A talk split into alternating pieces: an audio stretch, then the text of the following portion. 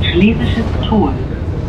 Aufstieg rechts. Der deutsche Spargelkult müsse enden. Germany's beleaguered defense minister has temporarily dropped his PhD title. Deutschland ist eine Perle der deutschen Industrie und ich glaube, das kann man nicht. Das ist, ich weiß, wie viel Liebe dahinter steckt. Wenn Glühweinstände aufgebaut werden, wenn Waffen. Spargel-Weltmeister ist China, denn die bauen 60 Mal mehr. Hey, this is Ted. Hi, it's Michelle. Welcome back to Spaßbremse. And today we have an episode that we're very excited for, talking about Angela Merkel herself. This is obviously a super relevant topic for the upcoming election, as we're only a few weeks out of the contest to replace her as chancellor. And the topic also ties together several of our previous episodes, because it's impossible to understand her rise and tenure as chancellor without understanding the process of German reunification and the Hartz IV reforms, which directly preceded her. So definitely listen to those episodes if you haven't already.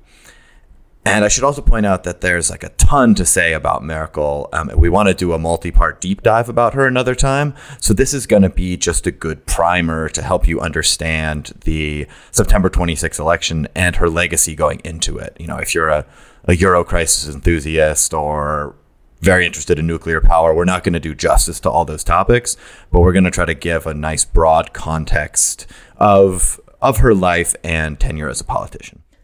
Yeah, we're kind of going to take the angle of Merkel myth versus reality.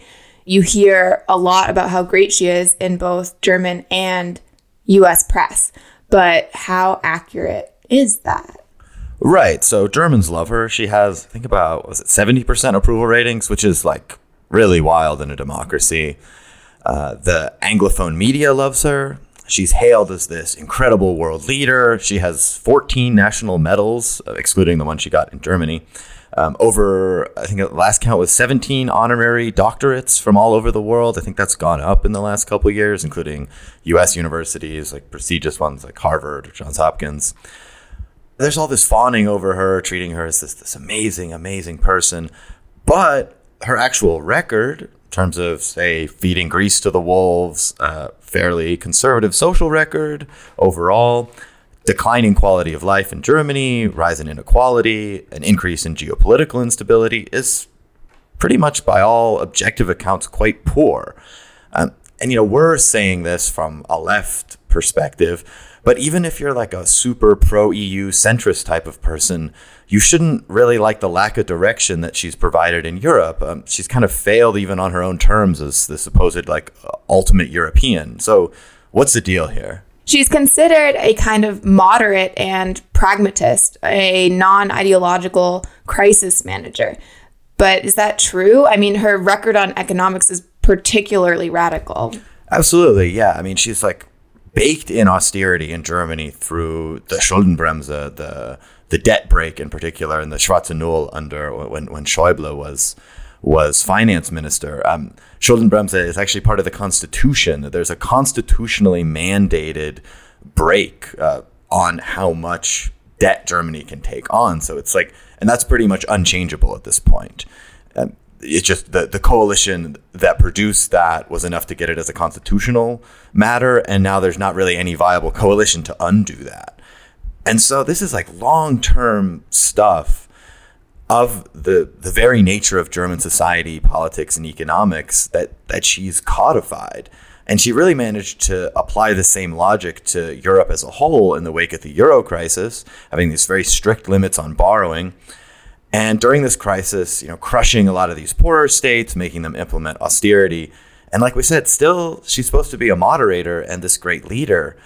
I mentioned the honorary doctorate she got at Harvard in 2019. This was this cause of like big fanfare, you know, because Trump was in there. You know, the Western world is in decline, democracy, the crisis of democracy, populists, you know, et cetera, et cetera. So she's like this great Western leader arriving for this prestigious title she's getting from Harvard. And so the Harvard Gazette publishes this piece. It starts out, quote, "As national populist forces again threaten to overtake much of Europe and undermine relations between the U.S. and the continent, Harvard again welcomes a pivotal Democratic figure, a woman widely regarded as the most respected leader in the world, German Chancellor Angela Merkel. And then they have this series of quotes from different sort of diplomats and journalists and so on. And we'll read a couple just because it gives you an idea of this fawning coverage about her that we want to sort of complicate and add a little nuance to. Exactly. So here we have Wendy Sherman of the Harvard Kennedy School, earlier a part of the Clinton State Department, saying, quote, "She is extraordinary. She knows who she is. She does not try to be anything other. She is an authentic leader, which is critical. She has a set of strong values, and she understands Germany's history exceedingly well, in part because she comes from East Germany," end quote. Yeah, and this East Germany thing will pop up over and over. It's always alluded to as providing her with this sort of like magical perspective, but it's never really explicitly stated what that is or why that matters. We'll get back to that. Continuing on here with the quotes, Nicholas Burns, who's a longtime diplomat, was recently just appointed as ambassador to China by Biden. Quote, "She's now the leader of the West. She's the one Western leader who's never flinched. I think she will arrive at Harvard with many, many people on both sides of the Atlantic, seeing her as a figure of hope." Then we have Annette Schavan, who is the German ambassador to the Holy See, who is a CDU member and Merkel confidant, saying, quote, "While populists were maneuvering to use the issue to their advantage, she viewed it as the hour of truth for a Christian democracy. How Europe treated refugees was a testament to how it treats human beings," end quote. And we'll get into this a little later about how Merkel actually treated refugees during the crisis in 2015. Exactly. It's just a myth. Like, this is just... Yeah, she did obviously let in all these people. A lie. But in terms of, like, she's saying populists are using the issue of refugees to their advantage, but she stood up and, like, had this great principled stand. But that doesn't really hold up if you look at, one, how they treated refugees right after this big influx that, you know, to her credit, she did allow, but especially now in Afghanistan with potential refugees from there. And the modern European border policies are anything but forgiving. Last one here from Sigmar Gabriel, who was a foreign minister as part of the SPD, actually her should-be rival party. Quote, "Without her, it would not have been possible to stop the war at a certain level in the east of Ukraine. It was her outstanding role to convince the heads of state and government to participate at the Paris Climate Summit in 2015. And so, like, one, like, she really early pledged her support for Ukraine and Georgia joining NATO, which inflamed these tensions in the first place. And stopping the war at a certain level is not exactly the same as peace. Second, convening at the Paris Climate Summit to make these goals, which, one, a lot of people say are insufficient. Two, Germany is not even on track to meet them because of Merkel's decision. So why can you get any credit for convening a summit which you then disobey the guidelines that have come out of it? It just doesn't hold up. Right. I mean, so you see the types of things people say about her, and we've kind of speckled in a bit of the reality because we want to add just more nuance to that picture and hopefully give people an overview. Yeah, and so that leads us to these really three main questions of the episode that we want to answer. One, about her biography. How did, you know, the preacher's daughter from communist East Germany, how did she evolve to become one of the most successful and influential right-wing politicians in recent history? Two, how did the public perception and media narrative around her evolve to be so generous despite her, in our opinion, largely disastrous tenure? And last, how should we think of her 16 years in power, and what does that mean for the future of German politics? And so we'll start with this biography. Michelle, do you want to inform us a little bit about that? Yeah, I can give you a little background about Merkel. She was born on July 17th, 1954 in Hamburg as Angela Kastner. Her family actually moved to East Germany after her father took a job as a Lutheran pastor, and they lived in Perleberg, that's in the state of Brandenburg. She was a member of the Communist Youth Organization, FDJ, that's the Freie Deutsche Jugend, the Free German Youth. Many pundits say this membership and her participation in this youth club basically is an indication of her general opportunism and her capacity to adapt and fit in. Angela speaks fluent Russian. Every single article written about her biography mentions what a fantastic student she was. She completes her PhD in quantum chemistry in 1986.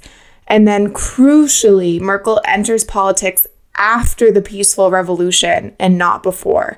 So she was never a member of any of those opposition groups in the DDR that we talked about. And she definitely wasn't out protesting leading up to the fall of the Berlin Wall. Yeah, she kind of famously wasn't at the forefront when the wall was coming down, was hanging out at the sauna when the announcement that people could travel freely was issued, kind of poked around, exactly. Saw that it was open, and then went back to the lab on the night of November 9th because she had to... she went back and went to bed because she had to get to the lab early in the morning the next day. So these are always things that pop up in these narratives about her. So not taking risks, not really at the forefront of the opposition to the DDR. To go on here in terms of how she evolved to be a politician from being a scientist, she said, quote, "Immediately after the wall fell, three things became clear to me. One, I wanted to get into parliament. Two, I wanted German unification to happen quickly. And three, I wanted a market economy." So that's what she's looking at. And she entered politics quite quickly afterwards. And so the CDU and Democratic Awakening, which was an East German movement led by a preacher, Merkel was a press agent for Democratic Awakening. Those two merged ahead of the 1990 election in East Germany. So then Merkel became part of the CDU. It's tough to say at this point how much she was motivated by right-wing ideology, but the CDU's main promise was fast reunification. As we talked about in the episode, the first one about reunification, this 1990 election turned into a question of how quickly do we reunify? And the CDU said quickly, and people at the time really wanted that. So the CDU appealed to her. Initially, this was a bit of an odd fit for Merkel, as the CDU, particularly then, still today in many ways, was very patriarchal, hierarchical, based largely in the south of Germany. But she eventually sort of mastered these tenets of CDU ideology, free markets, Atlanticism, in some elements, social conservatism, in order to succeed. And especially on economics, it's pretty clear that she drank the Kool-Aid. Right. I mean, she was previously Kohl's Mädchen and then went for the throat after he was implicated in this campaign finance scandal. Merkel actually writes an op-ed, quote, "The party must learn to walk now and dare to engage in future battles with its political opponents without its old war horse, as Kohl has often enjoyed calling himself. We who now have responsibility for the party and not so much Helmut Kohl will decide how to approach the new era." So really positioning herself as... Exactly. And this was when she was in government after her kind of rise through the Kohl administration, and kind of Kohl took her under his wings. And then as soon as he had some kind of weakness, she totally goes for the jugular, gets him. He ends up getting toppled, and she then, after some back and forth, ends up winning the party leadership. That brings us to the 2005 CDU convention in Leipzig. Recall 2005 is after Schröder has done his controversial Hartz IV reforms, gutting German welfare, and there were no confidence votes, issues with various elections, like in NRW, and so this prompted early elections in 2005. And this is now quoting from a book called Angela Merkel, A Chancellorship Forged in Crisis, from Tony Zucca and Alan Crawford. And this passage here gives some context about this very, very controversial and right-wing economically program that they offered at the 2005 convention in Leipzig. And I think it really gives a great glimpse into what Merkel really thinks about economics. So quoting now. She went on to advocate that high schools are allowed to select their pupils and performance-related pay for teachers. She urged a greater focus on financial services to add to Germany's manufacturing export industries, a reform of Social Security and healthcare to place more emphasis on performance, a reduction of pensions and a pensions age corridor of 63 to 67. The income tax system must be rebuilt to address the bad joke of a redistribution dogma. Wage tariffs must allow for longer hours or lower pay to attract inward investment. And protection from dismissal must be made more flexible, and employers allowed to undercut wages to promote Germany as a leader in services. The state must, quote, retreat to allow more space and individual responsibility for people. This sounds basically just like a libertarian wish list, right? And this is in the wake of Schröder already cutting a lot of worker protections and social welfare. And so she wants to really continue this process and accelerate it. She even proposed a flat tax of 25%. No progressive tax anymore. Like, you know, the highest I think was about 42% at the time. And so just 25% across the board. Rich pay the same as poor. Pretty wild stuff here. And the thing is that this almost failed. Polls between the CDU and SPD had the CDU way up. Schröder was running again at this time against Merkel. The CDU was up by like 19, 20 points. This whittled down to about 8 in the polls right before. And it came down, it actually looked like a tie on election night. Schröder actually declared victory, and it turned out that was wrong. The CDU actually had more votes. But this was way closer than she expected. Everyone was really, really shocked. What this showed that Germans aren't ready for like a Thatcher figure, especially in the wake of the Agenda 2010 reforms. And so it looks like this really scared Merkel, not away from the ideology of the right, but at least from its rapid implementation. So, you know, she learned, well, what we have to do is play the long game. You know, Germany didn't really have a Thatcher equivalent. At the time, there was, you know, Thatcher and Reagan really doing this radical conservatism stuff. Kohl kind of wanted to do some of that, really never got around to it. And so she learned that after 2005, like I said, she couldn't be the German Thatcher. But what she could be, to draw a little later comparison, she could be the German Obama. Obama even said he would probably vote for her if he was a German, which is a funny thing for like a supposedly progressive Democrat to say. And what I mean by that comparison is that she could cement neoliberalism through times of crisis, deny alternatives, but offer small wins to your opponents to steal their ability to criticize you. In a less media polarized country than like the US, UK, like Germany, this worked really well. For example, by giving a little extra for pensions or adding a minimum wage, and this deflated the SPD and the Greens. And what does this do?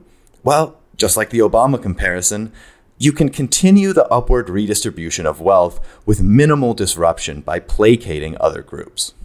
A little bit about her political history here through the Euro crisis. She worked to recapitalize banks on a national level, but not establish a broader EU fiscal capacity. And, you know, she cited this this Goethe quote, Ein jeder kehre vor seiner Tür und rein ist jedes Stadtquartier. Everyone should sweep in front of his door, and then every city quarter will be clean. i.e., mind your own business, clean up your own shit. It's not our job to help you out. And this, we'll get into the rhetoric too. She has this way of saying very factual and nice sounding things that really belie this deep right ideology. And that's a good example right there. Also sort of trying to make it poetic. With the sort of second phase of the Euro crisis with Greece, in the negotiations where it was like, well, are they going to write down some debt? What are the conditions on Greece going to be? This is almost like an opening scene of Godfather 2 moment, like, my offer is nothing. They get the European Stability Mechanism, which introduces punishing austerity. Wages in Greece go down by about half. Pensions are cut, you know, just across the board devastation. I think people know about this. No write-down of the debt. And this works to make an example of them. Why does she do this? You know, is it pragmatism? Is it ideology? Is it backing German interest groups? It's pretty tough to parse. But by making an example of Greece, It threatens other countries, many of whom operate within the German supply chain, knowing that they have to do reform, of course, just cutting things, making working conditions worse. The German companies that then get intermediate products from these other EU countries then have to pay less for unemployment, pay less for pensions, can make people work more. And so by implementing austerity, it helps German businesses and it deflects some of the worst of it away from Germany. There's some ideology here, but I don't think that's entirely it. I think she does believe that people, need to be independent and sort of these sort of traditional right-wing things, but it's not this overall message of, Ordo liberalism or these ingrained German ideas. It's really a way to punish the working class and help German capital in this very right-wing way that she outlined quite well in 2005.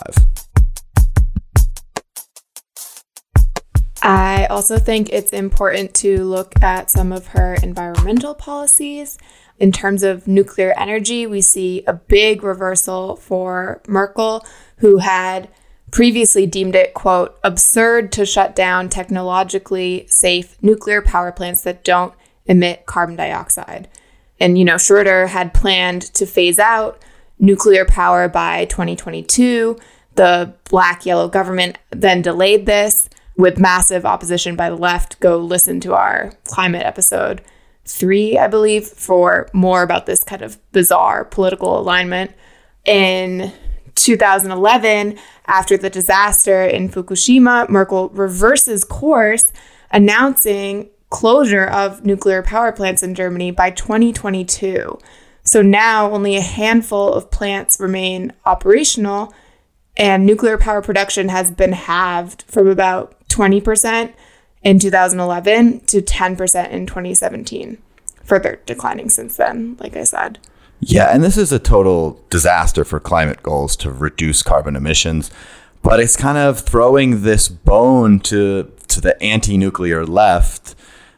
And, in this way I'm talking about that diffuses some of the energy from a party like the Greens and gets rid of the differentiation between the two to prolong her time in power and allow the CDU to stay there and continue this slow dismantling of a lot of the more egalitarian aspects of Germany that used to exist, like I said, continuing this upward redistribution of wealth and punishing, quote, reforming the rest of the Eurozone to make it more amenable to German capital.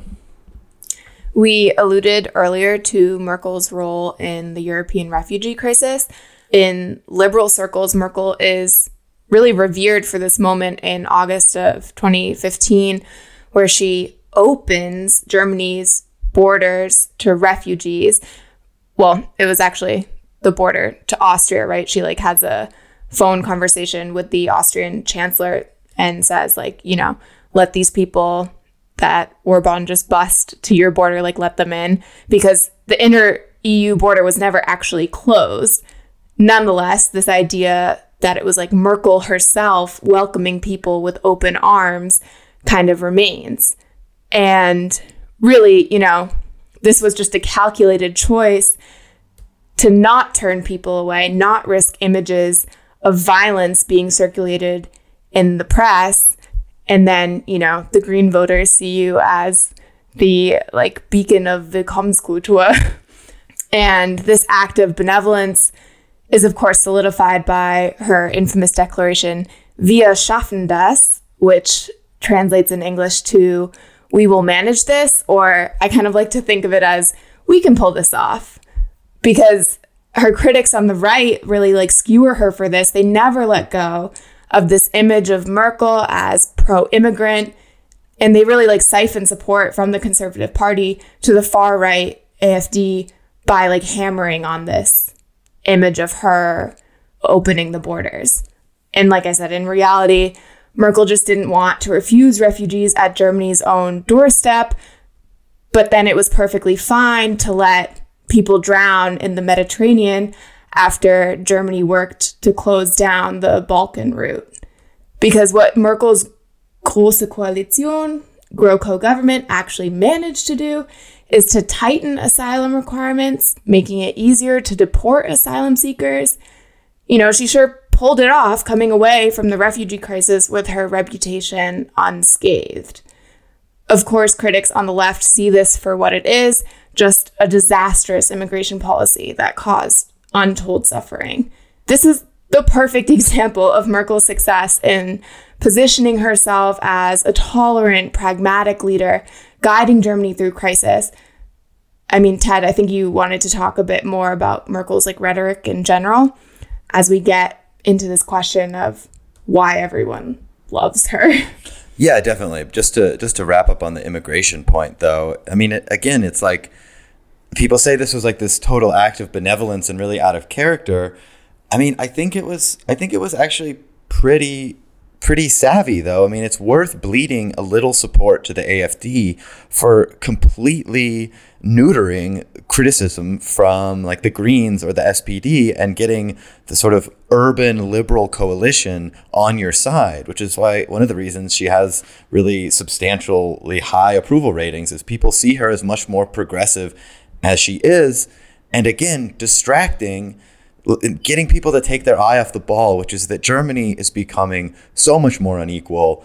The quality of life is going down for about half of the people, and it's just becoming a much crueler and more inhospitable country, even for native Germans, let alone the conditions of the people she actually did let in. And so it's good that people got let in. That's nice. But the overall damage she's done and the way she's used these other issues like refugees and nuclear to distract from the broader program, I think is quite important and the main point here. So right, yeah, like why does everyone love her so much? There's a few rhetorical strategies she uses, and I think it really cleverly employs this idea that she's like this neutral and objective scientist who's not, compromised by ideology, as we saw with the 2005 party platform. She's deeply ideological. She just knows the best way to enact the ideology is to seem factual and objective. For an example, she moved quite quickly to the right on immigration right after letting in a lot of refugees. And she said, quote, "Multicultural society has failed," urging immigrants to learn the German language and adopt German values. Quote again, "We feel tied to Christian values. Those who don't accept them don't have a place here." To me, that sounds pretty close to something you'd see on like an AFD poster. Like that's not the words of a welcoming politician and leader. Again, to continue this, another great Merkel term is, quote, "market conforming democracy." Sounds very boring and dry. Can kind of parse that. She said in the longer quote, "We certainly live in a democracy and are also glad about this. This is a parliamentary democracy. Therefore, the budget right is the core right of parliament. To this extent, we will find ways to shape parliamentary co-decision in such a way that is nevertheless about market conforming, so that the respective signals emerge on the market." This is classic, like textbook Merkel. Sounds very boring, sounds kind of dry. You get lost in this parliamentary budget right, blah, blah, blah. But what she's saying is our democracy has to suit the rules of the market, not we bend the market to the demands of democracy. Again, deeply, deeply radical right-wing stuff, but just cloaked in this very factual sounding, very dry approach. So you sort of lose sight of the actual goal here. Yeah, I mean, my eyes just kind of glazed over when you were reading that quote. It really waters down some of the evil behind it. She gets a lot of compliments for her calm demeanor as well. Like, unlike these maybe male politicians who let their ego guide decision-making, Merkel apparently doesn't mind looking weak. Like, yeah, cool ego death that must make it easier to keep welfare recipients in poverty. I think a lot of discussion around Merkel's legacy centers around this dissection of her leadership style, whether this calm, rational, compromising approach to politics maybe has something to do with her gender. Like sometimes it's tiptoed around, other times it's not, but it's often discussed. And I'm not going to say much more about that because I think it's biological determinism nonsense. But it does connect back to something you hear a lot when asking Germans why they like Merkel so much. I hear this kind of insistence that Merkel leading one of the most powerful EU countries is a good sign for feminism. Like, oh, isn't it great to see a woman holding the reins?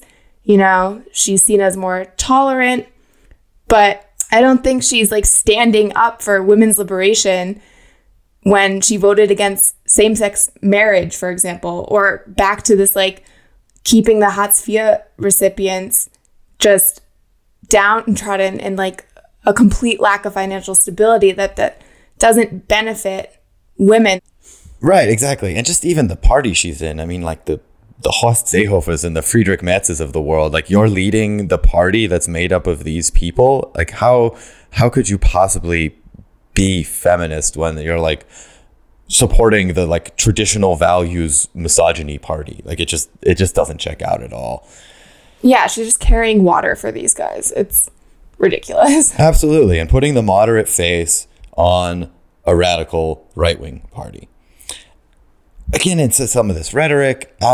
This is from Adam Tooze's book, Crashed, and I'll quote, "There is little doubt that the 2005 agenda expressed the Chancellor's basic personal vision," the agenda I mentioned a few times. "It can be summarized in three numbers, 7, 25, and 50. As Merkel is fond of pointing out, Europe has 7% of the world's population and 25% of its global GDP. It is responsible for 50% of global social spending," end quote. Again, okay, that's kind of boring. GDP, social spending, these percentages. Sounds like she's just sort of relaying these facts. What's she really saying? This is unsustainable. Europe cannot afford to spend this much on social welfare. We need to cut it. Deeply right-wing stuff. But it's shrouded in this sort of scientific, just stating the facts and so on approach, which is, again, why she's so effective. I think, Germans want to see themselves as someone like Merkel, of sort of, as someone who Merkel presents herself, not the actual Merkel, but someone who's, rigorous and non-ideological and makes pragmatic decisions. And she's this manifestation of this desire, and that leads to her great popularity, but it hides this agenda behind all of that. A Merkel quote I like a lot, just to continue in this vein, quote, "Freedom stands for the pleasure to be gained from performance, the development of the individual, joy in diversity, the rejection of egalitarianism, individual responsibility. To get there, a course of slashed cuts and savings is indispensable," end quote. This sounds like something you'd hear from a Tea Party Republican. These don't sound like the words of a moderate, quote, pragmatic, non-ideological centrist. She's also used the specter of the DDR's decline to support austerity, again in this mysticized way that her East German roots are used to her political advantage in various contexts. Quoting again, "Through bitter experience, those of us who lived in the former DDR have developed a keen sense of the painful truth that a country cannot live beyond its means." Again, what does live beyond its means mean? It means giving welfare to people who need it, helping the poor. Oh, we need to cut that because we don't want to collapse like the DDR. Very, very insidious stuff. In a more general international sense, she often uses this language of togetherness or multilateralism to obfuscate, saying, oh, we all need to come together and reach a compromise. And that's just a way of stalling and doing as little as possible to cede German interests within the European context. She just blocks, delays, trying to keep the domestic status quo as stable as possible while exporting misery and austerity in order to do that. Yeah, she's really granted victories on cultural issues in particular. I'm going to quote from an interview with Oliver Nachtwey. Quote, "She has also heavily liberalized the CDU's domestic policies since 2005, capturing many left liberal issues like abolishing compulsory military service, enacting a liberal family policy geared towards boosting female labor market participation, approved a gradual transition out of nuclear power, and most recently, marriage for all. Merkel is a canvas upon which society's desires for normality and stability in a world which seems out of control are projected. That German stability rests on the externalization of socioeconomic problems, goes unseen, or is ignored by many, end quote. Yeah, that totally nails it. Like, as we said, using some of these cultural things, these like taking the small loss in order to continue this broader project of upward redistribution of wealth and the immiseration of much of the rest of Europe. I guess this kind of just brings in my mind like a comparison to the U.S. I think we have a lot of listeners there, so I hope you don't mind my continued U.S. references, but I think it's pretty illustrative. And that I think the best person to compare her to is the U.S. Chief Justice John Roberts, who's often criticized from the far right for not going hard enough and applauded by liberals to be a, quote, like a supposedly moderating force. But again, he's got his eye on the ball. It's making the poor poorer and making the rich richer and protecting capital at all costs.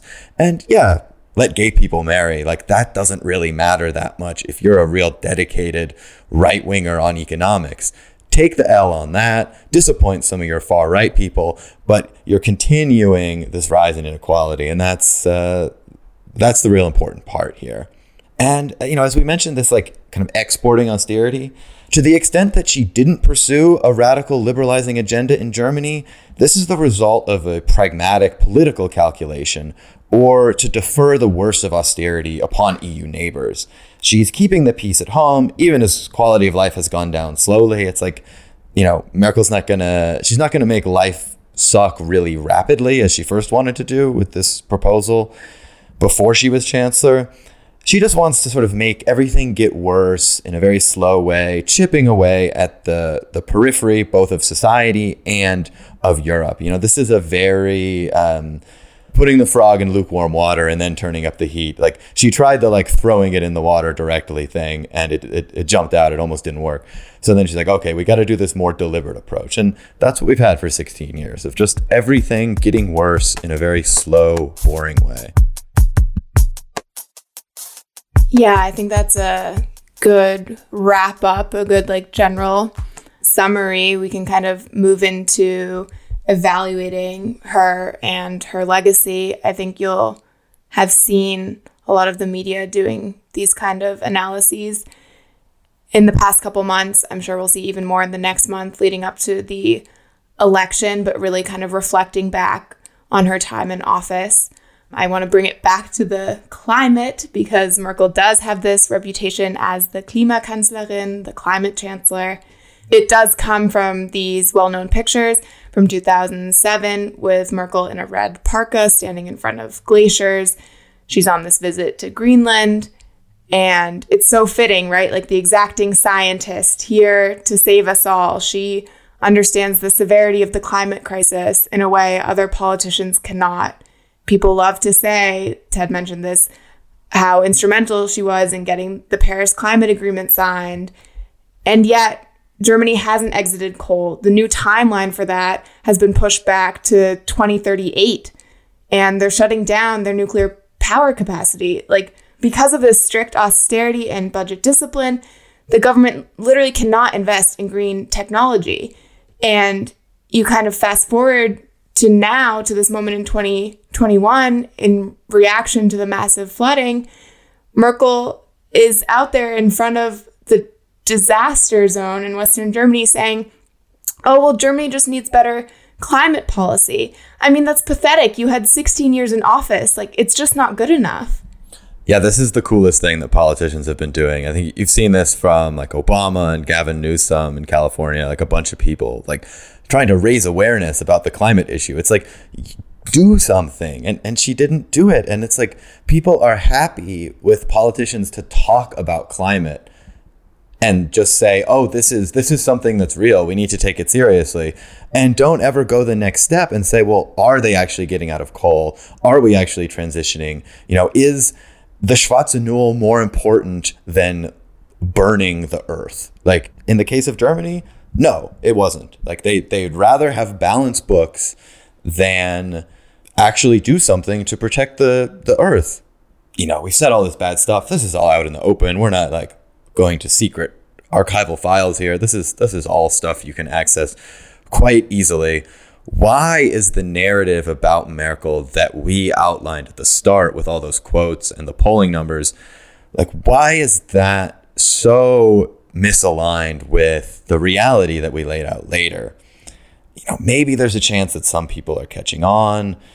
You know, Wolfgang Munchau writes an op-ed piece. You know, she says, why did she refuse to lay solid foundations for the euro area? Why did she do business with Putin and make her country dependent on Russia's natural resources? Why did she agree to climate change targets and then fail to implement them? All questions that we've asked from a fairly mainstream commentator. Okay, good start. You know, hopefully there's more of that to come. I'm not super hopeful. And so, you know, we've been super hard on Merkel, obviously, in terms of her policies.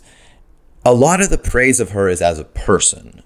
And one, I don't really care what type of person you are as a politician. If you're really effective at doing evil, I don't care how good your work ethic is. That's not important to me. But she lives in such a small apartment. It's so reasonable that she dresses unpretentiously, and she only sleeps 4 hours a night. And she does her own shopping. She they always love taking pictures of her in the supermarket. Like, look, she's one of us. It's like, yeah, she's a person. Yeah, that doesn't undo the evil she's done. I do not care.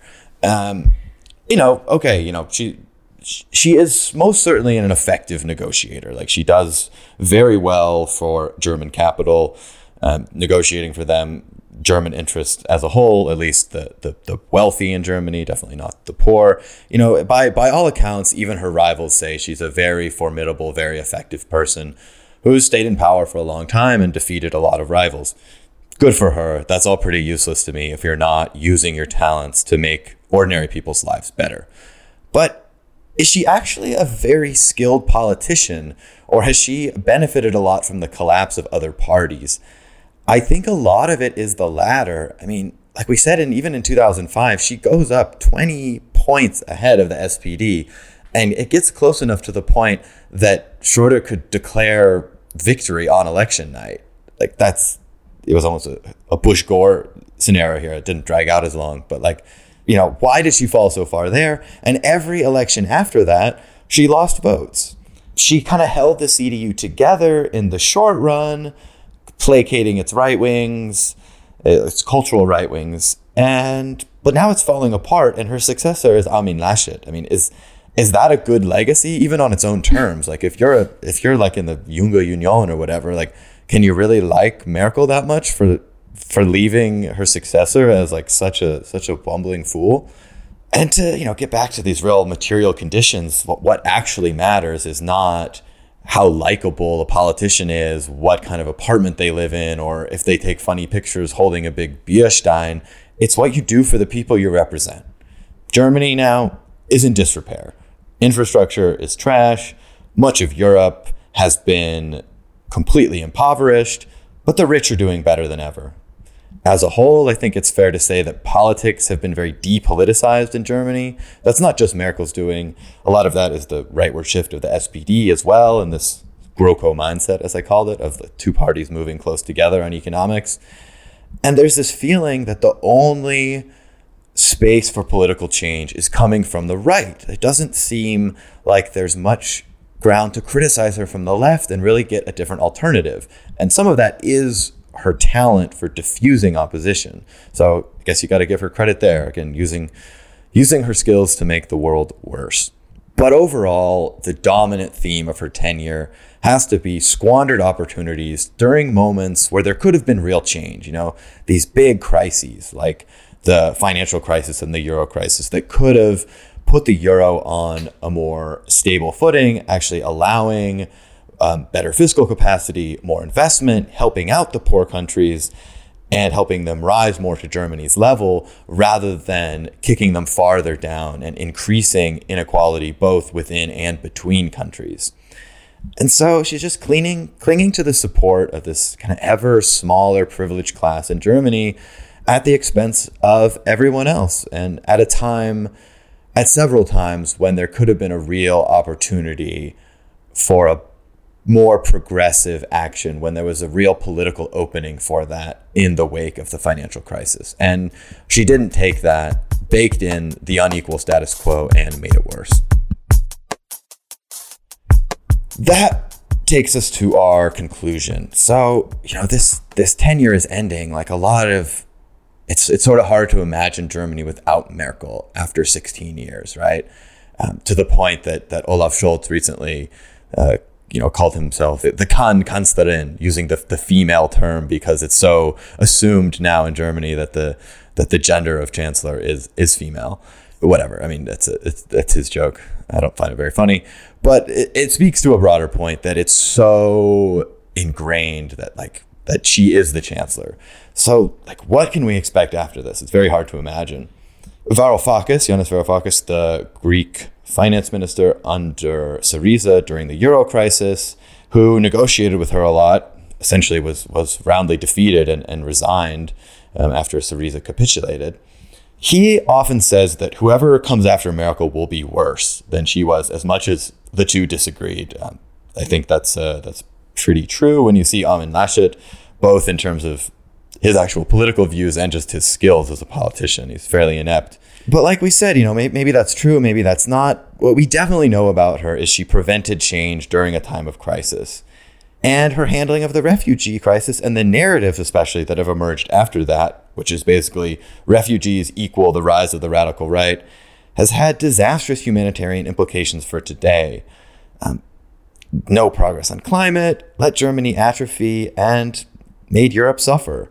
So I don't think there's very many charitable takes about this. Michelle, did we have a reading we wanted to do?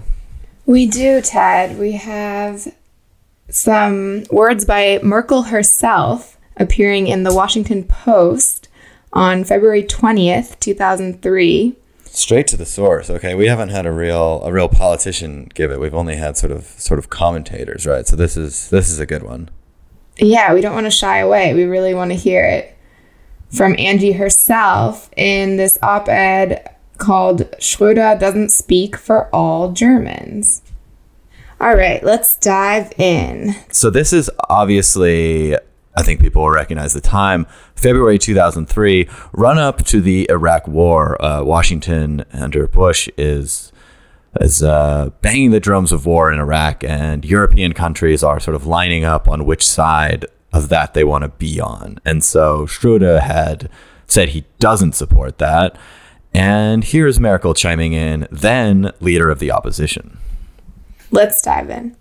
Rarely do we have the experience of witnessing firsthand the end of one epoch and the beginning of another. But this is exactly what people all over the world are now living through. This epochal change began with the fall of the Berlin Wall on November 9th, 1989, which marked a victory for freedom and the opening of the transatlantic partnership to the East. It continues with the events of September 11th, 2001, which shook the United States to its very foundations, with consequences that, to this day, many Europeans have not fully grasped. Because of these decisive events, Europe and the United States must now redefine the nucleus of their domestic, foreign, and security policy principles. So this is back to that rhetoric stuff, right? Of just sort of this boring, redefine the nucleus of their domestic, foreign, and security policy principles. What does that mean? That's a very wordy way of saying global war on terror, effectively. Continuing here. Europe is, on the one hand, assuming new responsibilities around the world, whether in Kosovo or Afghanistan. Responsibilities equal doing war. Yeah. Thanks for translating. On the other hand, it is divided, maybe even deeply split. Thus, for example, aid to Turkey, our partner in the alliance, is blocked for days in the NATO Council by France, Belgium, and Germany. A situation that undermines the very basis of NATO's legitimacy. I hate it when that happens. The most important lesson of German politics, never again should Germany go it alone, is swept aside with seeming ease by a German federal government that has done precisely this for the sake of electoral tactics. The Eastern European candidate countries for membership in the European Union are attacked by the French government simply because they have declared their commitment to the transatlantic partnership between Europe and the United States. Again, this is classic, typical stuff. Germany should never go it alone, meaning Germany should join these other countries in an aggressive war against Iraq in the name of multilateralism and rejecting aggressive war. Like, wild stuff, and totally obfuscating it and making it sound super wholesome. We're all together holding hands, except they're holding hands to go conduct a murderous war. And again, she won't say it. She won't say we should invade Iraq, but it's obvious what she means here. But there is a more positive side as well. An agreement was reached at the Emergency EU Summit on Monday. On the basis of UN Resolution 1441, participants decided on a coordinated attitude to be adopted by the Europeans in the Iraq conflict. The agreement, which was long overdue, has forced the German federal government to make its first change of course in its policy towards Iraq. As the German parliamentary opposition, we welcome this change and expect the German government's behavior on the UN Security Council to be in accord with the EU decision, although we have reason to doubt it will be. Yeah, deferring to the UN here, again, to beat the war drums. The UN famously, where Colin Powell just went up there and totally lied about the weapons of mass destruction being in Iraq. And so that obviously has a ton of legitimacy to conduct foreign policy. Two things have been highlighted once again by the EU decision. First, the danger from Iraq is not fictitious but real. Second, working not against but jointly with the United States, Europe must take more responsibility for maintaining international pressure on Saddam Hussein. As is argued in the EU summit declaration, this means advocating military force as the last resort in implementing UN resolutions. Well, we're getting close to war. She can't say it because she knows that would sink her, but she wants to. The buildup, it's killing me. Yeah, I know, the tension. It is true that war must never become a normal way of resolving political disputes. But the history of Germany and Europe in the 20th century in particular certainly teaches us this. That while military force cannot be the normal continuation of politics by other means, it must never be ruled out, or even merely questioned, as has been done by the German federal government, as the ultimate means of dealing with dictators. Anyone who rejects military action as a last resort weakens the pressure that needs to be maintained on dictators, and consequently makes a war not less but more likely. Here we go. So we got Goethe earlier in her political arguments, and now we get a little Clausewitz allusion. What an intellect, Angie. Nice job. Again, this is crazy stuff. Like saying, "Oh, we don't want it to be normal. However, we can't rule it out. And actually, if we don't do a war, we might be making war more likely." This is pretty unbelievable to me. This is like Angela Merkel, supposedly this great stateswoman, this great lover of peace and multilateralism, saying that we can never rule out war or even question it. Pressure needs to be maintained, meaning this threat of force, and that actually the more peaceful approach is doing war. Like this, using this fake factual way to totally shroud her goal here, which I don't know if she actually cares about starting a war with Iraq or she wants to win an election and criticize Schröder, but the fact that you could even voice your support for a war that kills like 1 million people, they didn't know this at the time, but you're still supporting a war, an illegal war, in order to win an election. Like brazenly cynical, very right-wing, very wild stuff to say, but hiding it in this obfuscatory language. This is a grave matter. Peace is a supreme good for the sake of which every effort has to be made. But it is also true that responsible political leadership must on no account trade the genuine peace of the future for the deceptive peace of the present. What? Sorry. Okay, continuing. the determination and unity of the free nation's will in the Iraq conflict have a decisive effect not only on the outcome of the crisis, but on the way in which we shape the future of Europe and its relationship with the United States. They will have a decisive effect, too, on how we guarantee peace, freedom, and security, and how we find appropriate answers to the new threats of our time. Will it be alone or together, with determination or in despair, with our partners or against them? Yeah, continuing this strategy of saying, I hate to use this term, but like Orwellian shit of being like, no, actually, like war, she's literally saying war is peace.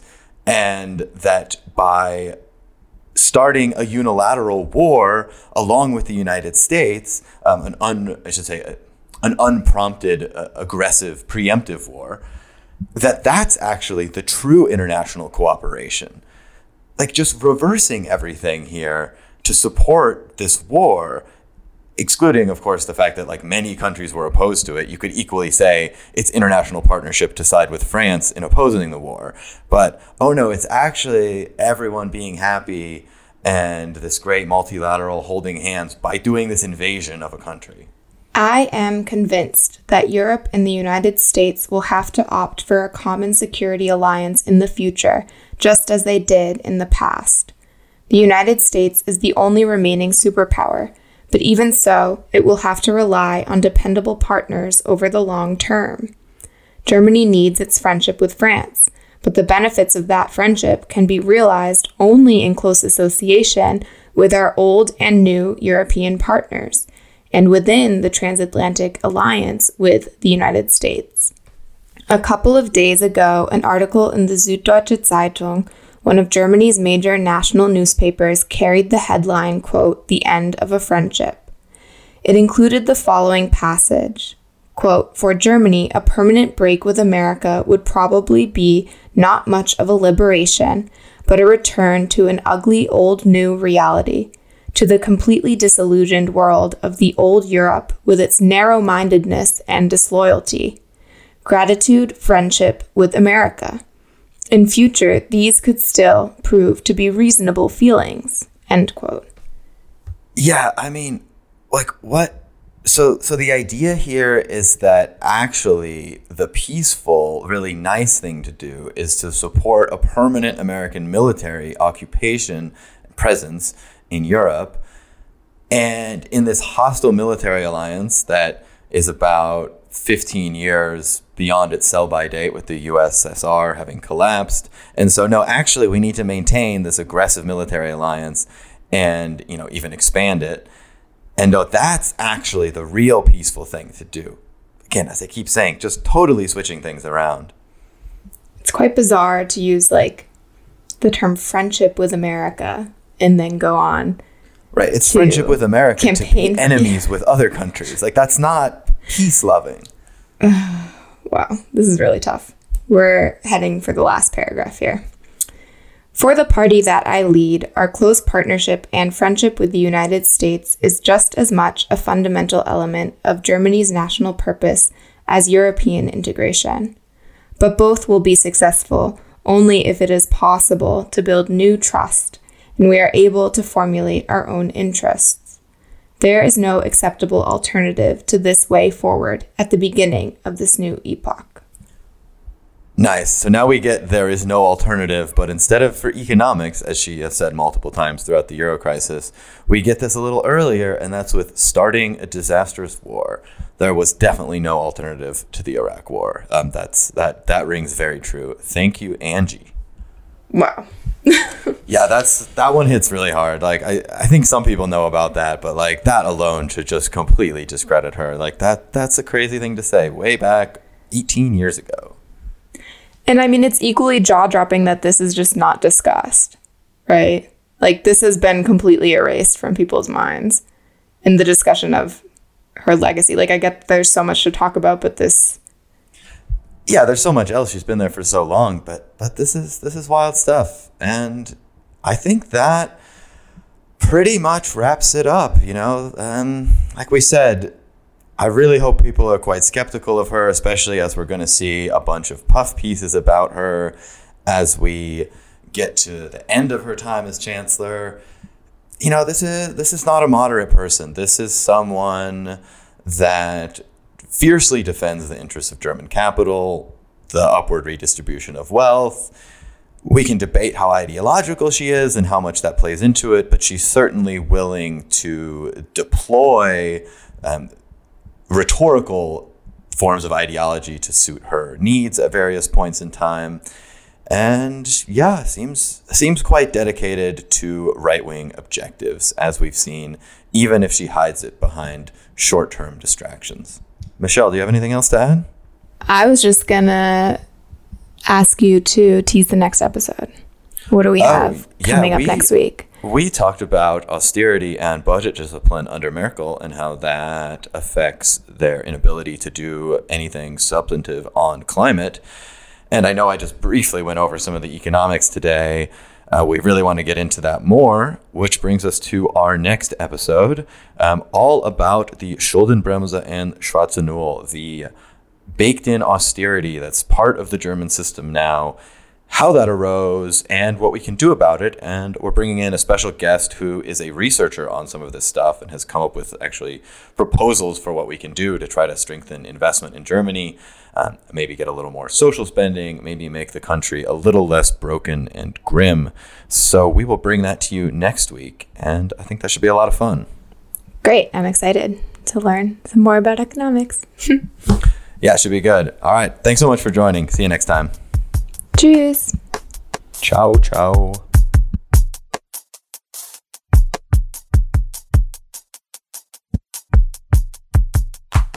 Spaßbremse is hosted by Ted and Michelle and produced by Isaac Werman, this week with special help from Tom Wills.